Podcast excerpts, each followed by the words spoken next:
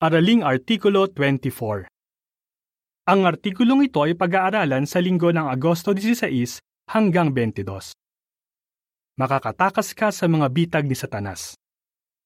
Temang teksto Tumakas sa bitag ng Diablo. Ikalawang Timoteo 2.26 Awit bilang 36 Bantayan ng ating puso Nilalaman Si Satanas ay gaya ng isang mahusay na mangangaso. Gusto niya tayong mabitag kahit matagal na tayo naglilingkod kay Jehovah. Sa artikulong ito, malalaman natin kung paano ginagamit ni Satanas ang pride at kasakiman para sirain ang kaugnayan natin sa Diyos. Tatalakayin din natin kung paano nahulog ang ilan sa bitag ng pride at kasakiman at kung paano natin maiiwasan ang mga ito. Para po uno, tanong. Bakit masasabing si Satanas ay parang isang mangangaso? Gusto ng isang mangangaso na makahuli ng hayop o mapatay ito.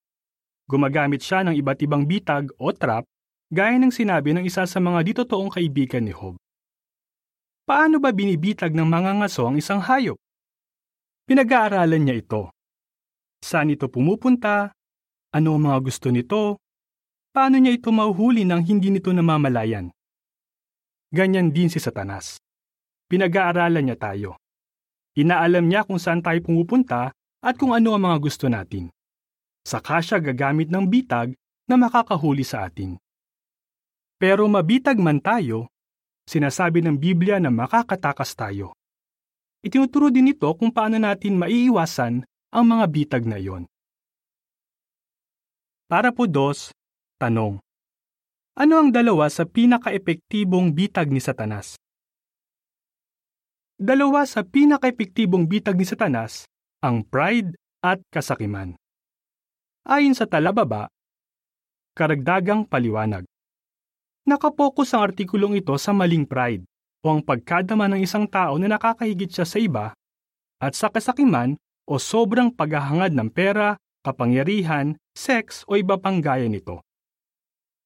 Sa pagpapatuloy, libo-libong taon na niyang ginagamit ang mga ito. Para siyang isang manguhuli ng ibon na gumagamit ng pain o kaya ng net para makabitag. Pero maiiwasan nating mabitag ni Satanas. Bakit? Dahil sinabi na sa atin ni Jehovah kung ano ang mga pakanang ginagamit ni Satanas. Deskripsyon ng larawan para sa parapodos. Isang ma-pride na brother ang ayaw makinig sa payo. Isang sister na marami nang nabili ang hindi pa rin kontento. Ayon sa caption, ang pride at kasakiman ang dalawa sa pinaka-epektibong bitag ni Satanas. Para po tres, tanong. Bakit ipinasulat ni Jehovah sa Biblia ang nangyari sa mga taong naging ma-pride at sakim? Para malaman natin ang masasamang resulta ng pride at kasakiman, ipinasulat ni Jehovah ang nangyari sa ilang lingkod niya noon. Makikita natin sa mga ito na nabitag ni Satanas kahit ang matatagal ng lingkod ni Jehovah. Ibig sabihin ba nito, hindi natin maiiwasang mabitag ni Satanas? Hindi naman. Kaya nga ipinasulat ni Jehovah sa Biblia ang mga halimbawang ito para maging babala sa atin. Alam niya na makakatulong sa atin ang mga ito para makaiwas tayo o makatakas sa mga bitag ng Diablo. Deskripsyon ng larawan para sa paraputres. Nagpadaig sa pride ang isang anghel at si Haring Usyas. Dahil sa kasakiman, kumain si Eva mula sa pinagbabawal na puno. Nangalun niya si David at nagnakaw ng pera si Judas. Ayon sa caption, may matututuhan tayo sa masasamang halimbawa sa Biblia para matakasan natin o maiwasan ang mga bitag ng Diablo. Ang bitag ng pride. Para po 4, tanong. Ano ang pwedeng mangyari sa atin kung ma-pride tayo? Gusto ni Satanas na maging ma-pride tayo. Alam niya na kung hahayaan nating mangyari yon, matutulad tayo sa kanya at may wawala natin ang pag-asang mabuhay magpakilanman. Kaya naman, nagbabala si Apostol Pablo na baka magmalaki ang isang tao at tumanggap siya ng hatol na katulad ng sa Diablo. Unang Timoteo 3.6 Pwedeng mangyari yan sa kahit sino sa atin, baguhan man tayo o matagal nang naglilingkod kay Jehovah. Para po 5, tanong. Batay sa Ecclesiastes 7:16 at 20, paano makikita sa isang tao na mapride siya? Makasarili ang mga taong mapride. Gusto ni Satanas na mag-focus tayo sa sarili natin imbes na kay Jehovah, lalo na kapag may problema tayo. Halimbawa, pinagbintangan ka ba? O tinarato ng di patas? Matutuwa si Satanas kung sisisihin mo sa Jehovah o ang mga kapatid mo. At gusto ng Diablo na isipin mong malulutas mo ito sa sarili mong paraan ng walang patnubay ng salita ni Jehovah.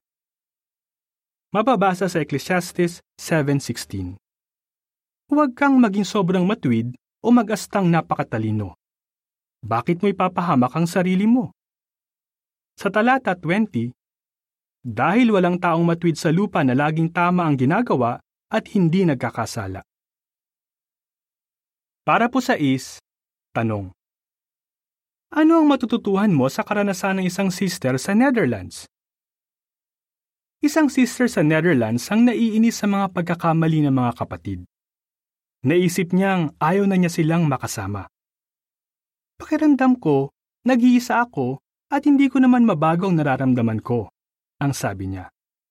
Sinabi ko sa asawa ko na lumipat na lang kami ng kongregasyon. Pinanood ng sister ang JW Broadcasting ng Marso 2016. At nalaman niya doon ang mga pwedeng gawin kapag nagkakamali sa atin ng iba. Sinabi niya, Nakita ko na kailangan kong magpakumbaba at aminin nagkakamali din ako imbes na subukang baguhin ng mga kapatid sa kongregasyon. Nakatulong sa akin ang broadcasting na mag-focus kay Hova at sa kanyang soberanya. Nakita mo ba ang aral? Kapag may problema, manatiling nakapokus kay Jehovah. Hilingin sa kanya na tulungan kang matularan ng pananaw niya sa iba. Nakikita ng iyong ama sa langit ang mga pagkakamali nila, pero handa siyang patawarin sila. Gusto niyang iyon din ang gawin mo. Para po siyete, tanong. Ano ang nangyari kay Haring Usyas? Dahil sa pride, hindi nakinig sa payo at naging pangahas si Haring Usyas ng Huda. Napakahusay sana ni Usyas. Marami siyang naipanalong digmaan, naipatayong lunsod, taniman at hayupan. Pinasagana siya ng tunay na Diyos. Ikalawang Kronika 26.5 Pero nang makapangyarihan na siya, naging mapagmataas siya at ito ang nagpahamak sa kanya, ang sabi ng Biblia. Iniutos ni Jehovah na mga saserdote lang ang pwedeng maghandog ng insenso sa templo. Pero dahil sa kapanghasan, ginawa iyon ni Haring Usyas. Hindi natuwa si Jehovah at pinarusahan siya ng ketong. Nanatiling ketongin si Usyas hanggang sa mamatay siya. Para po 8, tanong. Ayon sa unang Korinto 4, 6 at 7, paano natin maiwasang magmalaki? Pwede rin ba tayong mabitag ng pride o pagmamalaki gaya ni Usyas? Tingnan ang halimbawa ni Jose. Isa siyang mahusay na negosyante at iginagalang na elder sa kongregasyon. Nagpapahayag siya sa mga asambly at konbensyon at inihingan pa nga ng payo ng mga tagapangasiwa ng sirkito. Pero nagtiwala ako sa sarili kong kakayahan at karanasan, ang sabi niya. Hindi ako umasa kay Jehovah. Akala ko, kayang-kaya ko kaya hindi ako nakinig sa mga babala at payo ni Jehovah. Nakagawa ng malubang kasalanan si Jose at natiwalag. Ilang taon na rin mula na makabalik siya. Sinabi niya, Itinuro sa akin ni Jehovah na ang mahalaga ay hindi ang posisyon kundi ang pagsunod sa Kanya. Dapat nating tandaan na ang lahat ng kakayahan at pribileyo natin ay galing kay Jehovah. Mababasa sa unang Korinto 4, 6 at 7. Mga kapatid, ginamit ko ang sarili ko at si Apolos bilang halimbawa para sa inyong kapakinabangan, para matutuhan ninyo ang alituntunin ito. Huwag higitan ng mga bagay na nasusulat para hindi kayo magmalaki at mas parangalan ng isang tao kaysa sa iba. Dahil ano ba ang meron ka, kaya naiisip mong nakahihigit ka sa iba? Ano ang mayroon ka na hindi mo tinanggap? At kung tinanggap mo yon, bakit ka nagmamalaki na para bang hindi mo yon tinanggap? Kung mapagmalaki tayo, hindi tayo gagamitin ni Jehovah. Ang bitag ng kasakiman Para po 9, tanong. Anong nagawa ni Satanas at ni Eva dahil sa kasakiman? Kung kasakiman ang pag-uusapan, si Satanas na Diablo ang unang may isip natin. Siguradong maraming magagandang pribileyo noon si Satanas dahil anghel siya ni Jehovah. Pero hindi siya nakontento. Hinangad niya ang pagsamba na para lang kay Jehovah. Gusto ni Satanas na maging ganyan din tayo, kaya gumagawa siya ng paraan para hindi tayo maging kontento. Una niyang ginawa yan kay Eva. Pinaglaanan ni Jehovah si Eva at ang asawa nito ng maraming pagkain mula sa bawat puno sa hardin, maliban sa isa. Genesis 2.16 Pero dinaya ni Satanas si Eva. Pinalabas niyang kailangang kumain ni Eva ng bunga mula sa ipinagbabawal na puno. Dahil hindi na kontento si Eva sa kung ano ang mayroon siya at gusto niya ng higit pa, nagkasala siya at namatay. Para po Jis, tanong. Paano nabitag ng kasakiman si Haring David? Dahil sa kasakiman, nalimutan ni Haring David ang mga binigay sa kanya ni Jehovah kasama na ang kayamanan, katanyagan, at tagumpay sa maraming kaaway. Sinabi ni David na hindi niya mabanggit ang lahat ng binigay sa kanya ng Diyos dahil sa dami. Awit 45 Pero may pagkakataong nalimutan ni David ang mga binigay sa kanya ni Jehovah. Hindi na siya kontento at gusto pa niya ng higit. Marami ng asawa noon si David pero hinayaan niyang tumubo sa puso niya ang pagnanasa sa asawa ng iba. Si Bathsheba ang babaeng iyon at si Uriah ni Hiteo ang asawa nito. Naging makasarili si David at nakipagtalik siya kay Bathsheba at nagdalang tao ito. Hindi pa siya nakontento, gumawa pa siya ng paraan para mapatay si Uriah. Bakit iyon nagawa ni David? Hindi ba niya naisip na nakikita siya ni Jehovah? Ang dating tapat na lingkod ni Jehovah ay nagpadala sa kasakiman at pinagbayaran niya iyon ng malaki. Buti na lang, inamin ni David na nagkasala siya at pinagsisihan iyon. Laking pasasalamat niya na pinatawad siya ni Jehovah. Para po 11, tanong. Ayon sa Efeso 5, 3 at 4, paano natin may iwasang maging sakim? Ano ang matututuhan natin sa halimbawa ni David?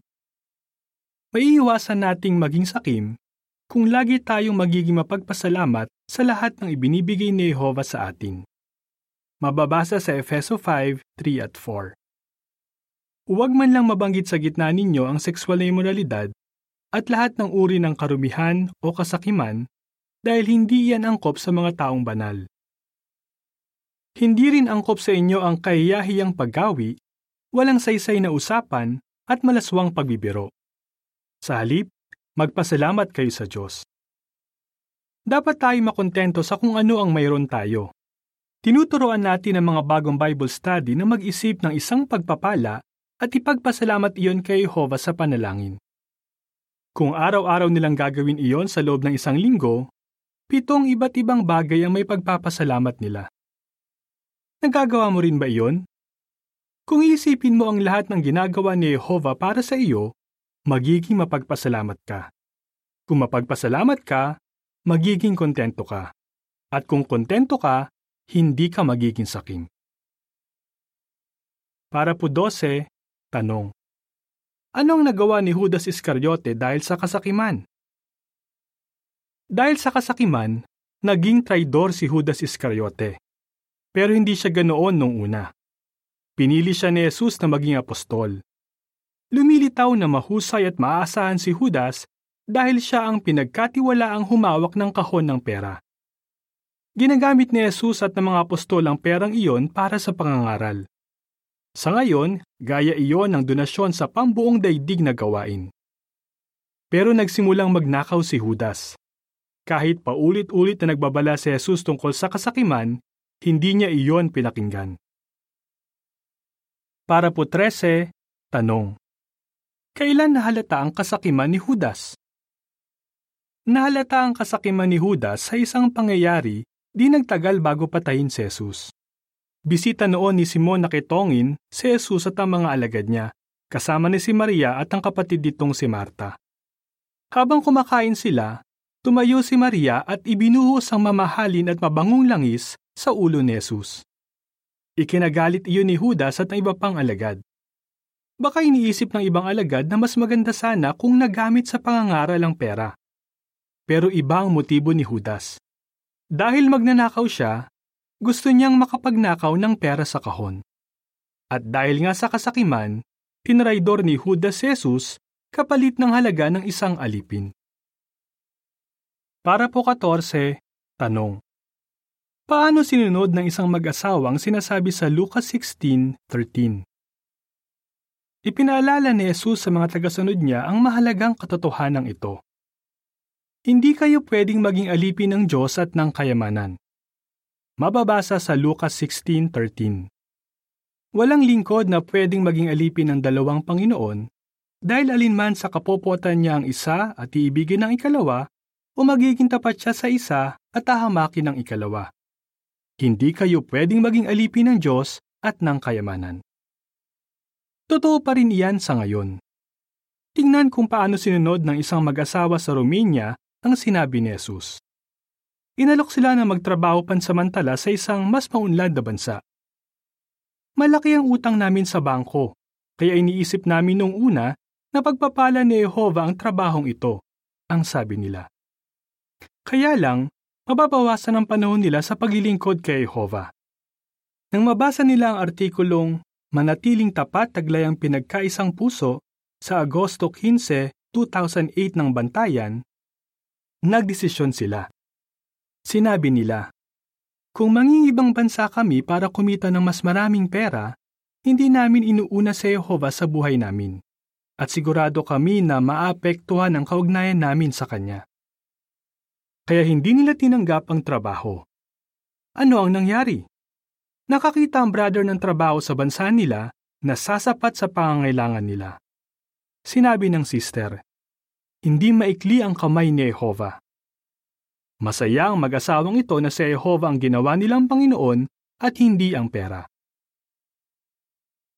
Iwasan ng mga bitag ni Satanas Para po 15, tanong. Bakit tayo makakasigurong matatakasan natin ang mga bitag ni Satanas? Paano kung napansin nating nabibitag na tayo ng pride o kasakiman? Makakatakas pa tayo. Sinabi ni Pablo na pwede pang makatakas sa mga nahuling buhay ng Diablo. Ikalawang Timoteo 2.26 Ganyan na nangyari kay David. Nakinig siya sa payo ni Nathan, pinagsisihan ng kasakiman niya, at inayos ang kaugnayan niya kay Jehova. Tandaan na mas malakas si Jehova kaysa kay Satanas. Kaya kung tatanggapin natin ang tulong ni Jehova, matatakasan natin ang kahit anong bitag ng Diablo.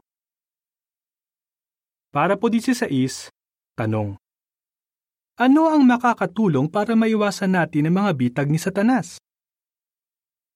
Mas mabuti kung may iwasan na natin ang mga bitag ni Satanas para hindi na natin kailangang takasan ang mga iyon. Magagawa lang natin iyan sa tulong ng Diyos. Pero hindi tayo dapat maging kampante. May ilang matatagal ng lingkod ni Jehovah na naging mapride din o sakim. Kaya hilingin kay Jehovah araw-araw natulungan kang makita kung unti-unti nang nakakaimpluensya sa iniisip mo at ginagawa ang masasamang ugaling ito. Huwag na huwag kang magpapabitag kay Satanas. Para po 17, tanong. Ano ang malapit nang mangyari sa ating kalaban, ang Diablo? Libo-libong taon nang nambibitag si Satanas, pero malapit na siyang igapos at puksain. Gustong gusto na nating mangyari iyan. Pero hanggat hindi pa dumarating ang panahong iyan, manatiling alerto sa mga bitag ni Satanas. Sikaping huwag magpadaig sa pride o kasakiman. Maging determinadong labanan ng Diablo at lalayo siya sa inyo. Santiago 4:7. Ano ang sagot mo? Ano ang matututuhan natin tungkol sa pride sa nangyari kay Haring Usyas? Ano ang matututuhan natin tungkol sa kasakiman sa nangyari kay Haring David at kay Judas Iscariote? Bakit tayo makakasigurong matatakasan natin ang mga bitag ni Satanas? Awit bilang 127 Ang uri ng pagkatao na dapat kong taglayin. Katapusan ng artikulo.